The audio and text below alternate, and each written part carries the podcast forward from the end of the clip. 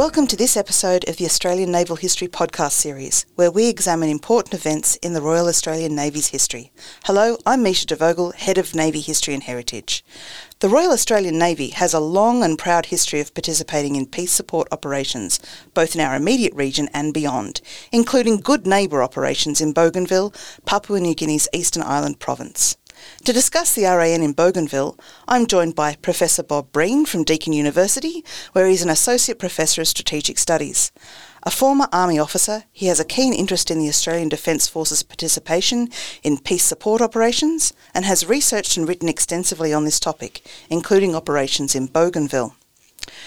Rear Admiral Alan Dutoit, who is a member of the Naval Studies Group at the University of New South Wales, Canberra, has written extensively on naval history. He has commanded HMAS Tobruk during Operation Bel Isi in Bougainville in 1998 and later commanded a task group and then a task force in the Persian Gulf. Captain Nick Bramwell, who served in HMAS Tobruk during peacekeeping operations in both Somalia and Bougainville, and later commanded Tobruk when she operationally deployed to the Middle East in 2005. Thank you all for joining me.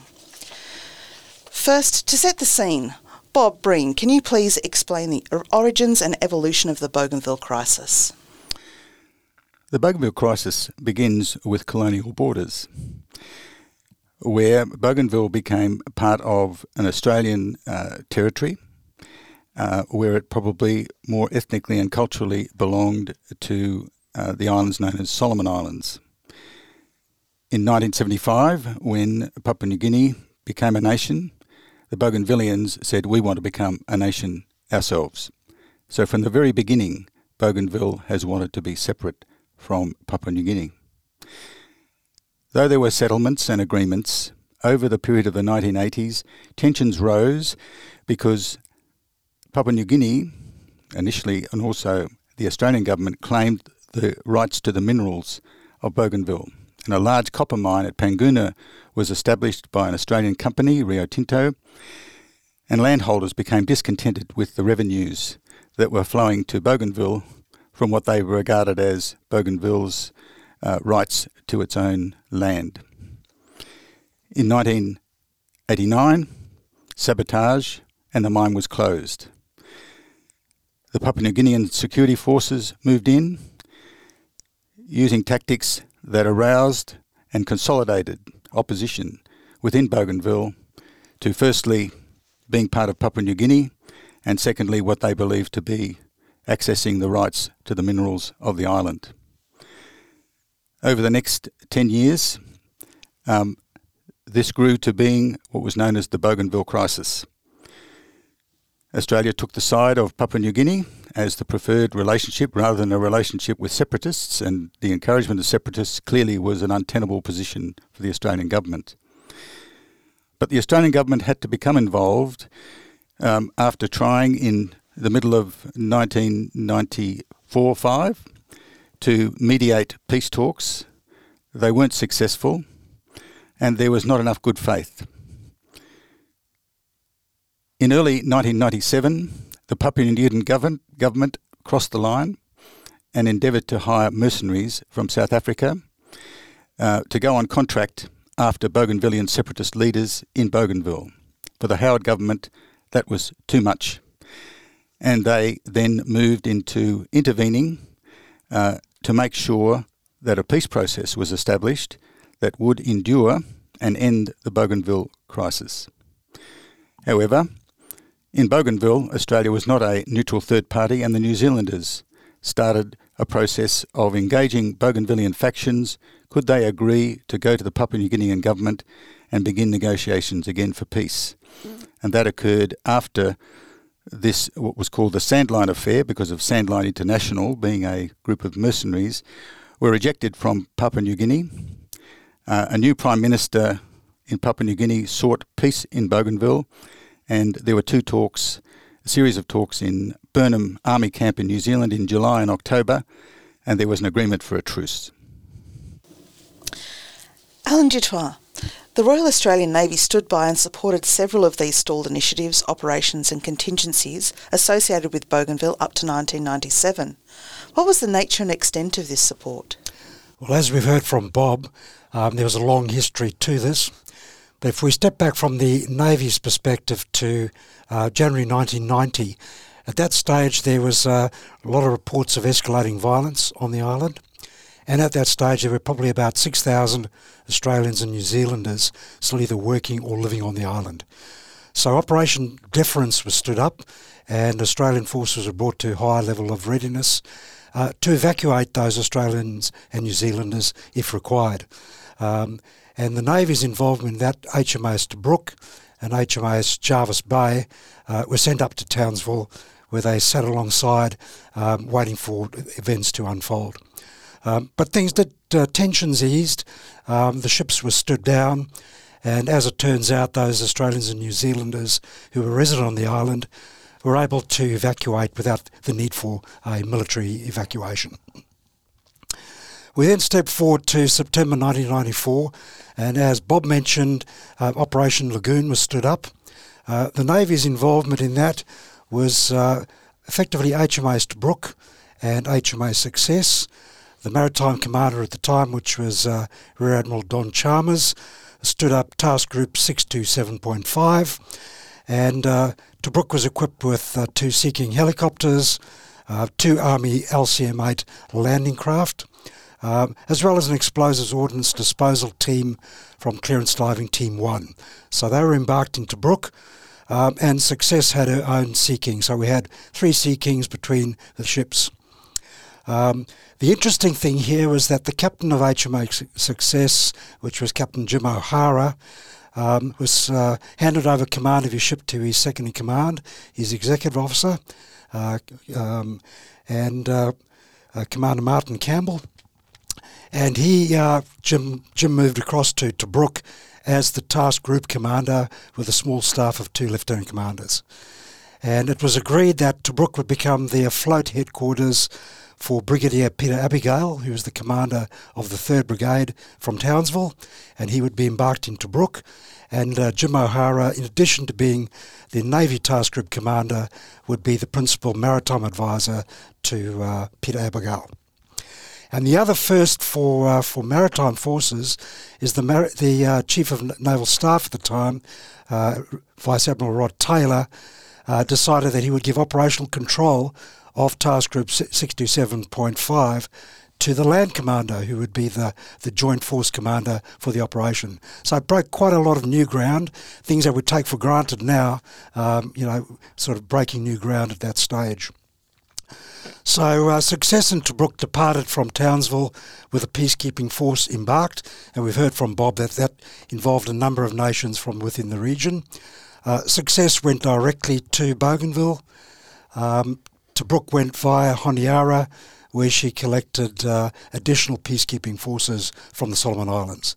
Um, and that uh, resulted in 669 odd people being on board Tobruk, which would be about twice the normal number of the embarked forces she'd be carrying. So, as you can imagine, things were pretty tight and, and comfy at that stage. Uh, she arrived in Bougainville the next day and uh, in, disembarked the, the peacekeeping force. Um, Success, meanwhile, had uh, arrived with the helicopters. She was doing patrolling off the coast. Um, and it wasn't exactly benign. One of Success's, uh, so her Sea King helicopter, um, took some small arms fire while it was doing a patrol uh, over Bougainville. Uh, fortunately, no one was injured or hurt in that incident. Um, but unfortunately, by the 18th of October, it became very clear that the Bougainville uh, uh, Republican Army were not going to attend the peace talks. So they were aborted, uh, the force was withdrawn, the ships returned to Townsville, disembarked the embarked force, and at that stage reverted to normal operations. Okay, Bob, can you discuss the lead up and to and establishment of the combined multinational truce monitoring group in 1997? Well, we pick up the story after the Sandline affair saw Prime Minister John Howard insist that there be a better effort by the neighbourhood to be good neighbours and intervene in Bougainville. So the New Zealanders, um, who were a, a, more neutral third party than Australia, um, uh, convened talks in Burnham um, in July and October. As a result of the October talks, there was talk of a truce monitoring group de- being deployed to Bougainville to monitor that truce. There entered for me, working at land headquarters, an intense period of planning and preparation, um, which involved uh, getting HMAS Tobruk loaded and away in December 1997 to take a, um, a group of uh, Pacific Island participants as well as New Zealanders and Australians into Bougainville, remembering that this was insisted upon as being an unarmed operation. And by this point, no one in Bougainville had been disarmed. The Papua New Guinea Defence Force or the Bougainville Revolution, Revolutionary Army or their opponents, another uh, Bougainville faction, the Bougainville Resistance. So the lead up essentially is an operation that is a very uncomfortable one for the Australian Defence Force. It's a joint effort. It involves neighbourhood uh, participation from the Pacific Islands, um, and it's unarmed and going into a very armed and unsettled uh, post conflict uh, situation in Bougainville. Fortunately, as Alan has mentioned, we'd learnt a sufficient amount from Operation Lagoon to do this in a more educated manner, but nonetheless, this was under command of a New Zealand brigadier, making it more complex to make a contribution uh, in a way that didn't in itself uh, cause a problem as uh, a number of uh, groups not used to working with each other had to go into this uncertain situation. Bob, before we move on, could you please clarify for us what the Sandline Affair was? Why was it called the Sandline Affair and what the Australian component to that was? Uh, the Sandline Affair was uh, Prime Minister Julius Chan um, uh, of Papua New Guinea uh, decided with a couple of his ministers that they would hire mercenaries from South Africa um, called, from what was called Sandline International, um, a corporate group that offered security services, and they flew out a Hind, a Russian Hind helicopter, and we're going to employ a number of mercenaries um, to go after the leadership group in Bougainville. This therefore meant that mercenaries in the Pacific Islands. Uh, John Howard, I think, rightly said that's not what we do in our part of the world, and um, aroused uh, effectively the amount of political support required to uh, see the Sandline uh, group ejected from Papua New Guinea and therefore the neighbourhood to step up and say, we're going to solve the Bougainville crisis now. It's gone too far. Uh, Chan was to lose his seat and his position as Prime Minister. A new Papua New Guinea Prime Minister came in, Bill Skate, and he said, yes, we've got to do something about Bougainville. And that led to the Burnham talks and the assembling of a group of peacekeepers to go in. Thank you. Nick Bramwell, what was the initial role and involvement of the Royal Australian Navy in supporting the deployment of the Truce Monitoring Group? Can you discuss both the initial deployment of both Tobruk and Success as well as the uh, Royal New Zealand naval support sure. involvement? Uh, uh, the principal role for the Navy was logistics and operational support to the truce monitoring team ashore. But I might just step back a little bit to how we were warned to go. Um, we actually received the warning order. We are on our way to uh, Guam for our end of the year for our first overseas trip of the year because for exercises and other contingencies, Tobruk had been pretty much tied to no, within three days of Darwin and, and Townsville. So we hadn't been anywhere exotic for the entire year. So the, the captain managed to negotiate um, for us to get to, to Guam and then to come back through um, um, the South Pacific through uh, Vanuatu, where we, we were going to have our Christmas party. Um, and interestingly, I was acting commanding officer for the trip from uh, our voyage from Cairns up to Guam. So when the warning order came in, it came to me, um, and it was it was both in signal and also telephone calls to warn us that uh, we were likely to be tasked to go to uh, um, Bougainville, and uh, the the plan then was to turn us around mid ocean and bring us home um, straight away. We managed to negotiate to get to Guam. Um, we didn't tell the ship's company. We didn't want to ruin their visit to Guam. That um, that they we, we, were going to go straight back to Sydney, and uh, we did. We, we, we, had a four day visit in Guam, and then we had a, a rapid tra- transit to Tobruk, and rapid for Tobruk is, is relative because uh, you know, the, the, she could do about 16, 16 knots on a, on a good day. So so we had to go straight back to Sydney and uh, and advise the ship's company that uh, the rest of the their their um, goodwill um, trip around the South Pacific was over, and we were going back to, to Sydney. We were, and then uh, going to load up and head to Bougainville for an indeterminate amount of time. So the ship's company was uh, um, somewhat perplexed. Um, we also it was the end of the year, and we were supposed to about to go into the major uh, crew changeover and posting period, and that was all cancelled or put on hold. So we had a whole lot of people on the ship who thought they were about to leave or, and go ashore to, and spend Christmas with their families and all that, those kind of things, um, and that was all put on hold. So we we, we had some uh, um, some personnel issues to deal with um, before we we, uh, we left, but. Uh, when we, we sailed and uh, we, we uh, actually loaded up in Townsville, of course, and with and, and in Sydney. Um, and the principal role for Tobruk was transferring the, the principal vehicles and plant equipment because the truce monitoring team were actually ashore without a few Land Rovers, but they didn't have anything else. So it was pretty critical for, for us to get there um, to provide them with the Unimogs and plant equipment, more Land Rovers and, and, and transport and other logistic supplies um, to keep them going. Success was, was more for fuel and for communication support. Uh, Tobruk also communication support, um, and uh, one of the big things we did, similar to Somalia, was providing hotel services to the team ashore too, because they were living in very rudimentary accommodation in hutchis and tents erected in, inside a, a burnt out warehouse, basically ashore in Arawa. It was very hot. It was very humid.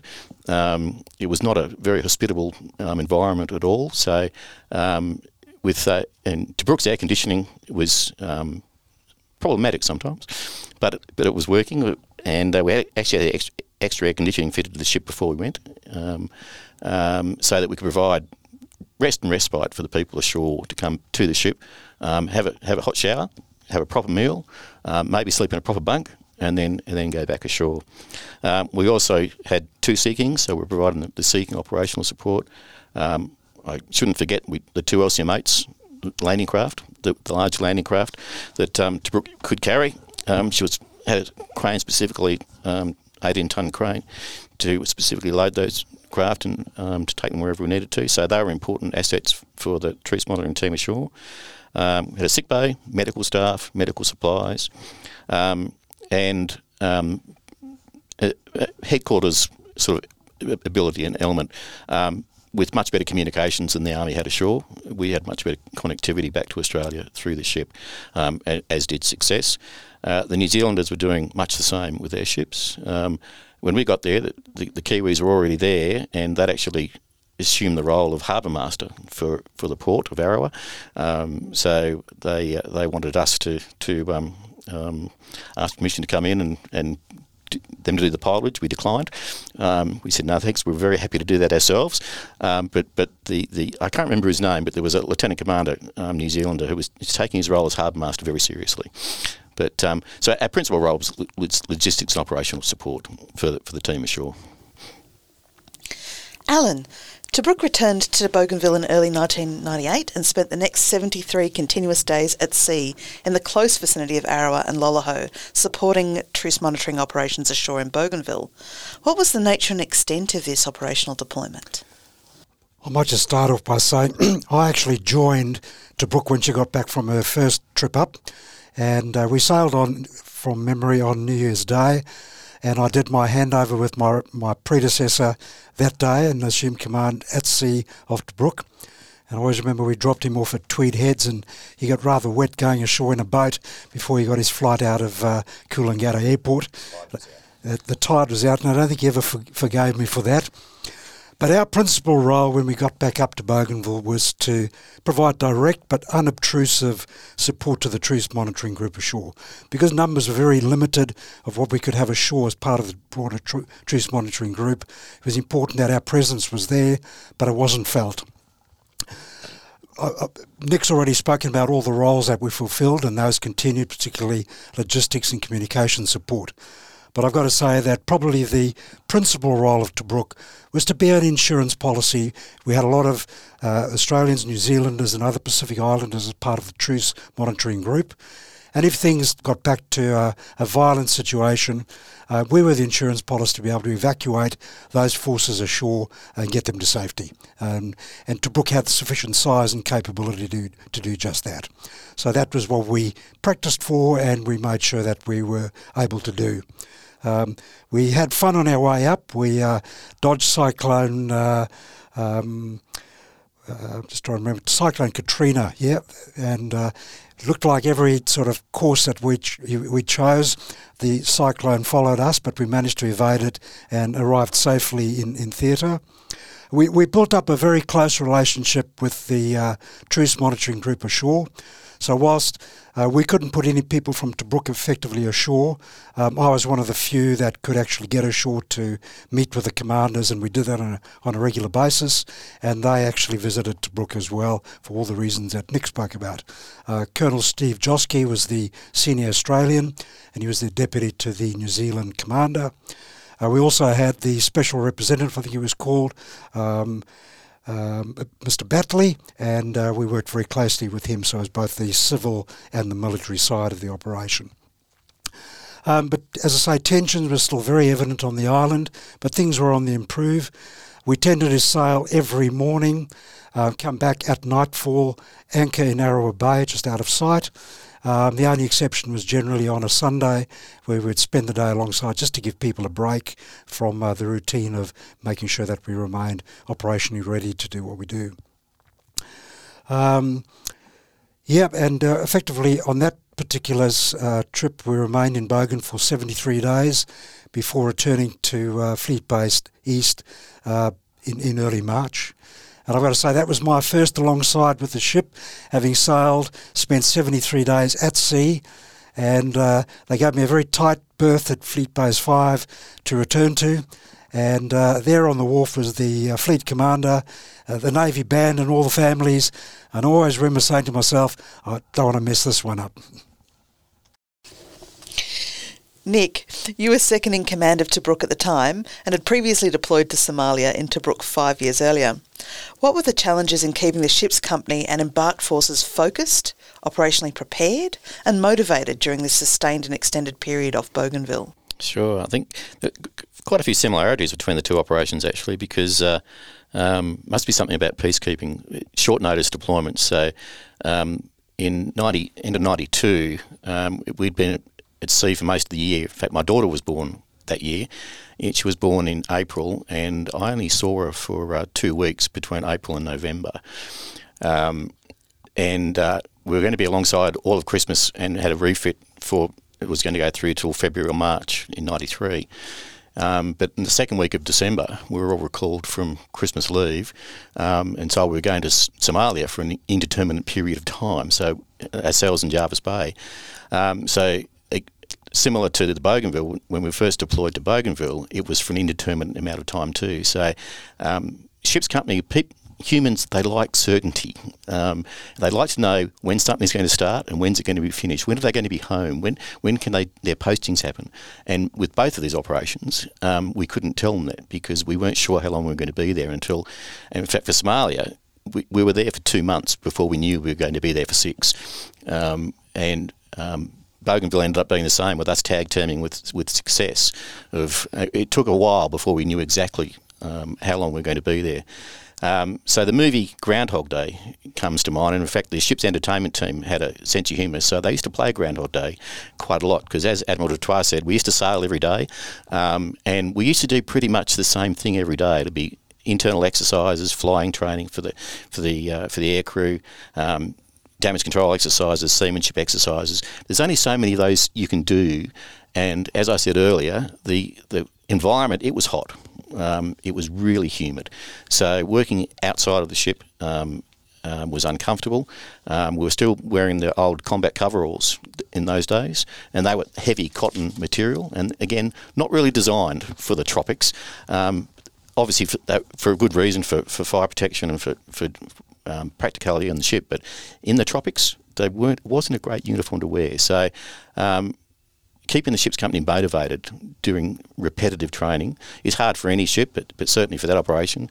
Um, and uh, we, we also had, Army coming coming on board from the, from the truce monitoring team ashore. So uh, we'd bring them on board um, to try and give them a bit of um, respite from from ashore. Um, so we had as I said, we had an entertainment t- team. We had uh, steel deck barbecues, which is you know, barbecue on the flight deck of the, of the ship. Um, we had other um, sports competitions and, and movie nights and tombola nights and all the kind of things ships have traditionally done for generations. Um, but after 73 days, it starts to get a bit repetitive. And as I said, the movie Groundhog Day said it all. In addition to Tobruk, the RAN and Army also deployed several landing craft to the island. Can you explain their role and involvement, please, Nick? Yeah, so we, we took the, they're called landing craft mechanised 8, LCM8s. So they're, they're quite large landing craft. They're, they're designed to take um, up to, I can, they can take a tank. Yeah, they take, they take tank or multiples of, of vehicles or armoured personnel carriers or Unimog trucks or, or the Bushmasters as they have now. They're still using them today. Um, uh, they were used for logistic runs within the vicinity of Arawa and, and, and close. So anywhere the truce monitoring team need, needed to, to go, they'd use the LCM8s to do that. Uh, we also use them as as um, um, logistic craft amongst the ships, New Zealanders ourselves. Um, sometimes they didn't like it. Sometimes we used them to, to take rubbish ashore because they're, they're good um, utility craft for that. But essentially, they're used for close transport in and around Arawa Bay, and and within uh, a, a day sort of sail, they could they get up there and, and, and take the truce monitoring team around. Bob, while the TMG were deployed, talks continued on the island's political future. A ceasefire deal was taking shape and reconciliation was finally underway. What was the situation on the ground in Bougainville like? Uh, the situation was fraught. Firstly, uh, the peacekeepers were unarmed. Um, there were men and women on the ground, and there were monitoring teams in remote villages uh, around Bougainville. Um, it was a security nightmare because the factions, uh, and including that's Bougainville factions and the PNG security forces, were all armed. They had been in conflict for almost 10 years. There were plenty of people wanting payback. There was plenty of um, arguably opportunities to derail the peace process completely by injuring or killing a peacekeeper. They were easy targets. In a counterintuitive way, the peacekeepers wore bright yellow t shirts so that there was no one could claim they didn't know that was a peacekeeper.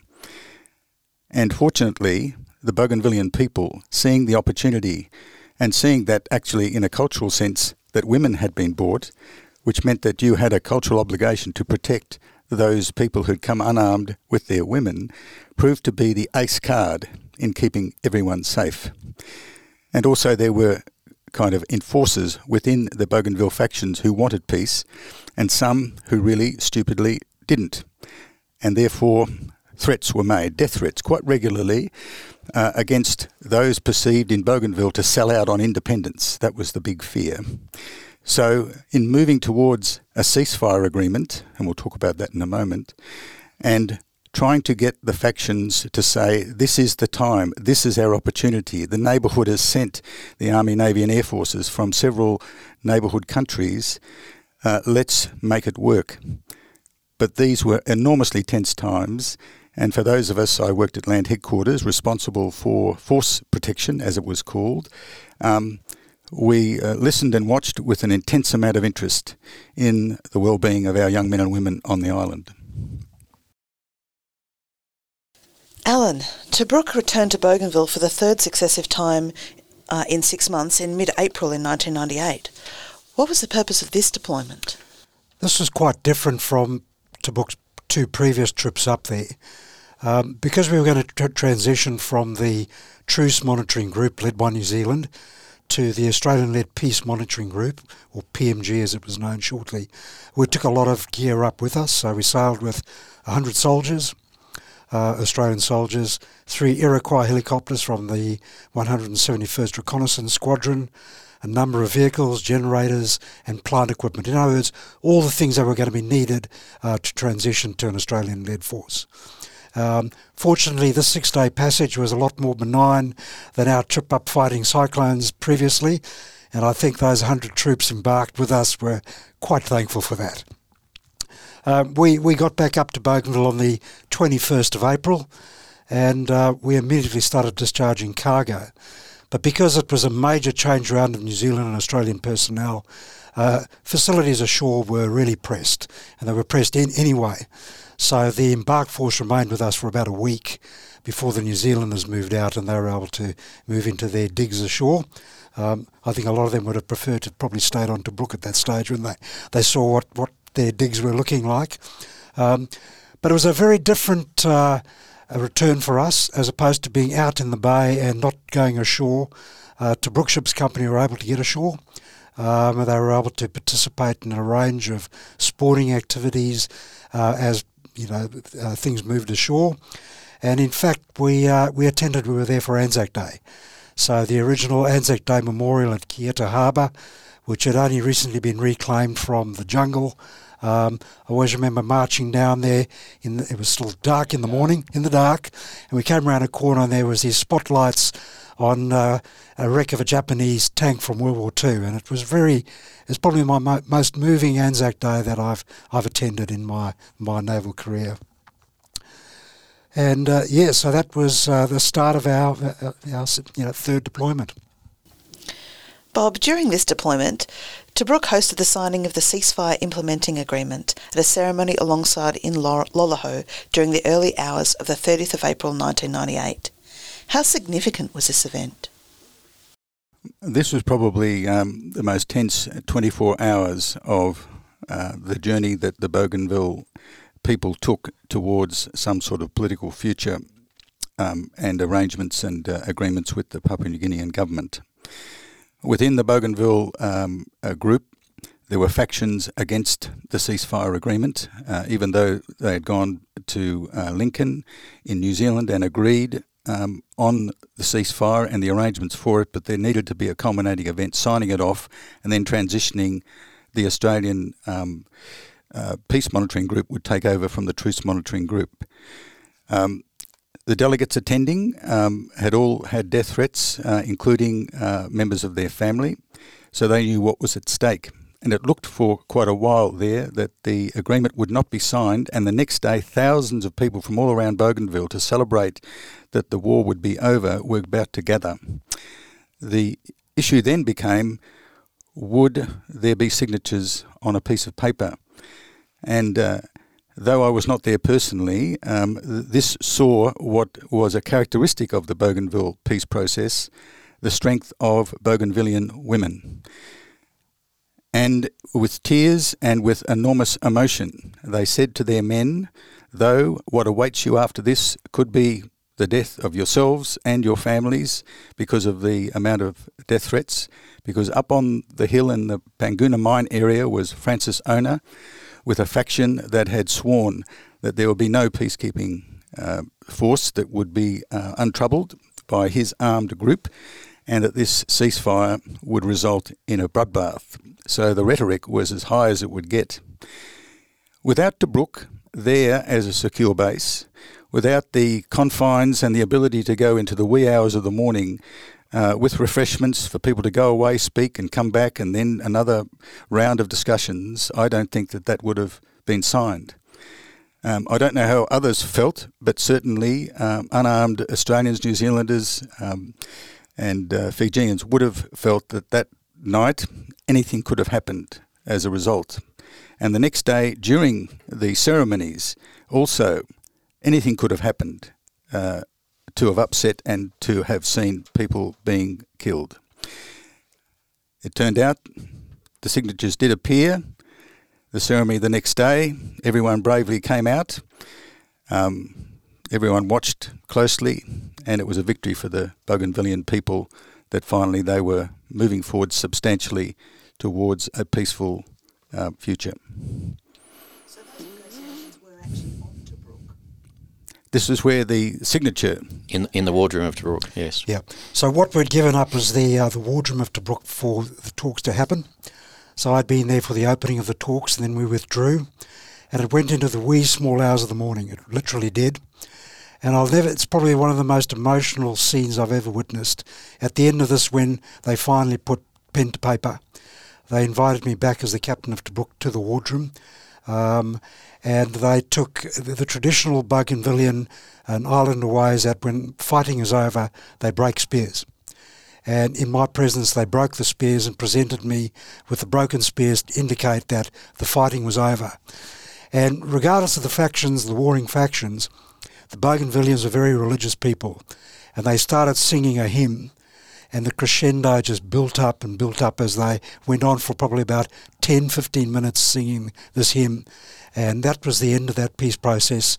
They all departed Tobruk, went off to Arawa, to the sports field where the ceremony was going to take place. And at that stage, Tobruk, job done, we quietly slipped and sailed uh, at about six in the morning um, from uh, from Arawa, uh, from uh, Loloho to uh, to allow that to happen. So an incredible. So those spears are in fact uh, in the War Memorial in Canberra. Mm. I'd just like to take this opportunity to to acknowledge uh, Alan while I have him here, and something he might not say, but there was a lot of pressure coming down the line. Tobruk was due to sail before this. Maritime headquarters wanted Tobruk back and did not appear to understand from the distance in Sydney of just how important this event was. Alan did, and I don't know whether he risked his career. He went on to be promoted and uh, and uh, and uh, acknowledged for his service, but nonetheless, uh, we were very proud of him. Uh, from those of us on the ground there in the army, that the navy stayed for what was transparently and obviously such an important thing to get done. Nick, after the signing of the ceasefire agreement and Tobruk's return to Sydney in May 1998, the RAN had an ongoing role supporting operations in Bougainville. What was the nature and extent of this support? How long did it continue? Actually, it's remiss of me that in my previous answers I've, I failed to mention our own landing craft heavy that were involved. So, of, of our six landing craft, we had uh, and Brunei, I think, um, who were based in Cairns, and uh, um, they were used to bring logistics support to us, particularly fresh um, and frozen um, produce. So they, they would embark frozen, uh, uh, refrigerated freezers and containers on board, and they actually did a round robin sort of trip to, to resupply us so that we could stay there for our 73 days uh, without needing to get, get resupplied. Um, so those landing craft were involved through the Bel Isi 1 with us. Um, when we left, we left the, the landing craft there. So the, the, small landing craft heavies actually took on the role of the principal naval support craft to that. And when Bel Isi 1 morphed into Bel Isi 2 from sort of middle of 98 um, with the transition to the peace monitoring group, um, that actually went through to 2003. And we, we main, the Navy maintained a landing craft presence there throughout that. And Tobruk actually did some periodic visits back to Bougainville in that period. I can't remember how many she did, but I do know I took command of Tobruk at, the end of 2003, and she'd been back to Bougainville just the end, the end of that prior to me joining. So I, I, was looking at possibly going back to Bougainville again, but it never happened. Um, but uh, so so Bel Isi 2 went through until I think it was about November 2003 that, that, that it terminated. So that's how long the Navy was involved there. Okay, so Bob, following the signing of the ceasefire agreement, the real work began to secure the peace. Can you briefly tell, tell us how events subsequently unfolded over the next five years? The Australians were now in charge with the resources that uh, come with a, uh, a more capable uh, South Pacific neighbour. And what was intended to be a neutral observing and reporting traditional peacekeeping role changed into something really quite proactive and quite impressive whereby young men and women, and I haven't mentioned, but these were not just ADF military people, but uh, civilian monitors who I had the privilege of training for those appointments from Foreign Affairs, Federal Police, uh, Defence officials, uh, and uh, then, back then, AusAid, um, all unarmed in remote communities reporting, but also contributing to what was essential for the peace process people power to be mobilised and put pressure on negotiations for peace. And uh, though it sort of sounds a bit trite to mention, th- this organising of especially of women, especially of those Bougainvilleans who interrupted their ordinary lives to say, we've got to be actively engaged with peace. It can't be just left to negotiations and formal diplomatic processes and the like. So the PMG, the, the, the, the, Peace Monitoring Group, became, I think, an exemplar of how um, the universal values that we all think we stand for and would like to see apply and for peace to be pursued, this organisation then commenced that process, facilitating the peacemakers of Bougainville to get out front from those who were violent and um, recalcitrant Bougainvilleans, also to uh, ease the environment between the Papua New Guinea Defence Force and security forces and the Bougainvillean separatists, so no paybacks. That villages would be resettled and displaced people return home and, and feel that they were supported and secure in those homes.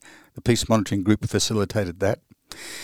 And then it, it came time to look towards the Bougainville Peace Agreement, which wasn't signed until August 2001.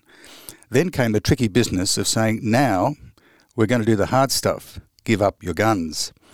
So the gun control process from there on became again remembering everyone's unarmed, just going out there with goodwill and persuasion and appealing to the common good to say, give up your weapons. Well, young men had been at war with their weapons being one for their survival, two, it gave them traditionally and culturally inappropriate power within their uh, structures. So it was a society that had been absolutely put on its head with guns, getting the guns off them. The Peace Monitoring Group did a fabulous job of um, in what I think, again, another exemplar of de- disarming uh, an armed society with plenty of ill feeling for trying to catch up with other people. And also, the last point I'd make about that way forward was reconciliation. There's traditional reconciliation, so there was no war crimes investigations, there was no adversarial Western style pursuit of the wrongdoers.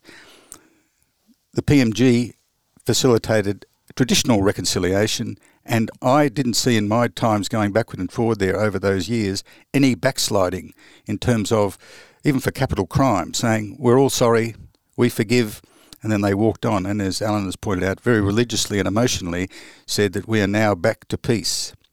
So that went through, and uh, as Nick mentioned, it took until effectively the end of 2003 after the peace agreement to get to a point where there was no need for outsiders to be involved and Bougainville and uh, the Papua New Guinean government went forward and eventually had their referendum for the independence of Bougainville. And no surprise to anyone who had been there, the Bougainvillians voted overwhelmingly to be independent of Papua New Guinea. What happened to Francis Ona and the BRA? Well, probably Alan, uh, you can tell me in more detail about Francis's um, fate. Yeah, Francis remained opposed to the peace process because he was of the view that uh, Bougainville was already independent and was quite capable of managing its own affairs and didn't want to have anything to do with PNG. And in fact, in uh, May 2004, he proclaimed himself the, the king of the holy land of, uh, effectively, of Bougainville. And I think that comes back to that religious aspect that we spoke about before. Um, but he remained a bit of a recluse in his uh, area up in the mountains and he finally succumbed to malaria in his local village in 2005. And what happened after 2019? Well, 2019 was the much postponed um, and uh, debated referendum. The Bougainvilleans um, quite conclusively uh, indicated that they voted for independence. But a part of the Bougainville Peace Agreement is that that vote had to be ratified by the PNG government. And since then, uh, they've never come to a point where they've achieved enough of uh, a consensus in the PNG government to ratify the referendum. Uh, arguably, um, the longer this is postponed, the more uh, the risk of a return to hostilities. But I think what has happened is essentially Bougainville knows what bloodshed looks like, what communities, fighting communities look like and don't want to return to that. So it's a protracted uh, negotiation to get the PNG Parliament to ratify their referendum, uh, and then for there to be confidence that Bougainville can uh, continue its future as an independent nation in the Pacific Islands. So it's kind of a stalemate with certain amounts of progress, but largely no one appearing to want to up the ante to uh, return to civil war. Thank you everyone for participating today. Before we conclude, I'd like to ask the panel for their thoughts on the lessons learned and legacy of the Royal Australian Navy's involvement in Bougainville. First, I'd like to start with you, Bob. Well, the Royal Australian Navy actually had been involved in the entire sort of decade on and off with supporting the Bougainville process, and indeed, maritime uh, vessels from New Zealand and um, uh, Australia had been creating those neutral spaces for uh, negotiations to go on, for talks to continue. And that's one point I would think we should keep in mind um, should there be uh, any return to instability in the uh, Pacific Islands.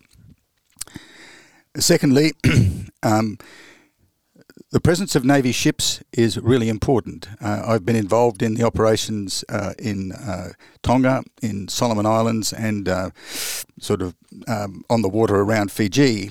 And the presence of ships makes a big difference in terms of your intentions, and also, I might add, East Timor.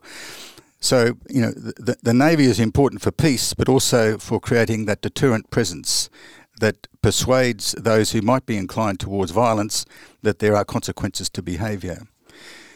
I think also um, the, Navy's presence gives great comfort to peacekeepers on the ground to know, uh, as was pointed out, that there is a place to go if things turn out badly. So that emergency backup is a crucial dimension of Navy support for peace support operations. So whereby you know these operations seem to be sort of um, kind of peaceful and everyone's kind of agreeing, they are extraordinarily dangerous. They can go wrong very quickly, and there's a very proud record of um, of Australia with its navy uh, being instruments for peace in the Pacific Islands, which we don't sometimes see in other parts of the world, but we can certainly be very proud of the interventions that we had through the two, the 1990s and the 2000s in the South Pacific. Alan, well, I couldn't have said it any better than Bob's just said it, but I think, you know, encapsulating all of that, the Royal Australian Navy's participation in operations in Bougainville, I think once again highlighted the importance of a deployable and a sustainable offshore ADF amphibious capability. And we see that today, and that continues. And I think in particular Tobruk's presence there just highlighted the importance of Tobruk because she was due to be paid off or decommissioned at that stage because we were getting two new uh, converted um, uh, ships, HMAS Kanimbla and Manoora, were coming online or due to come online. But as it turns out, Tobruk continued on uh, and went all the way through till 2015. So again, that operation highlighted the importance of that capability. The last word goes to you. Fantastic. I think, um, as Admiral du Toit said, I think one of the key things, and I'm obviously biased, I had three postings to Tobruk in my naval career, and in my latter um, seagoing days, it was all in Tobruk.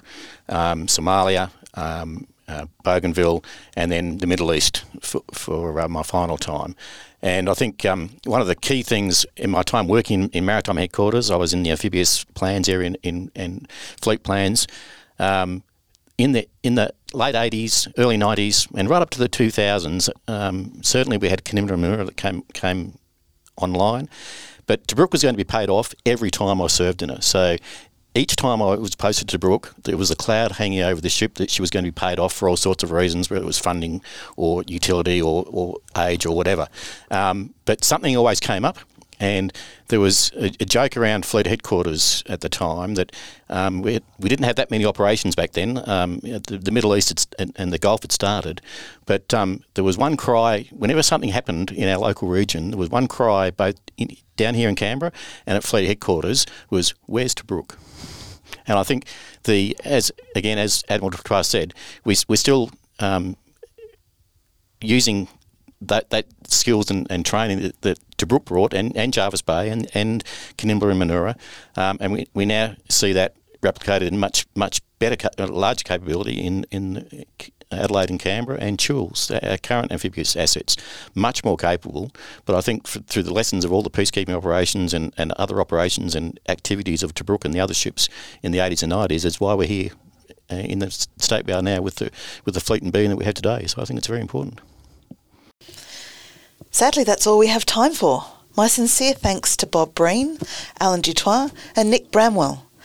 This podcast is produced by the Naval Studies Group at the University of New South Wales. Its production is supported by the Royal Australian Navy's Sea Power Centre, the Australian Naval Institute, the Naval Historical Society of Australia, and the Submarine Institute of Australia. Thank you for joining us, and if you liked this episode, please rate it on your podcast app so other people can learn of the Australian Naval History podcast series. Goodbye for now.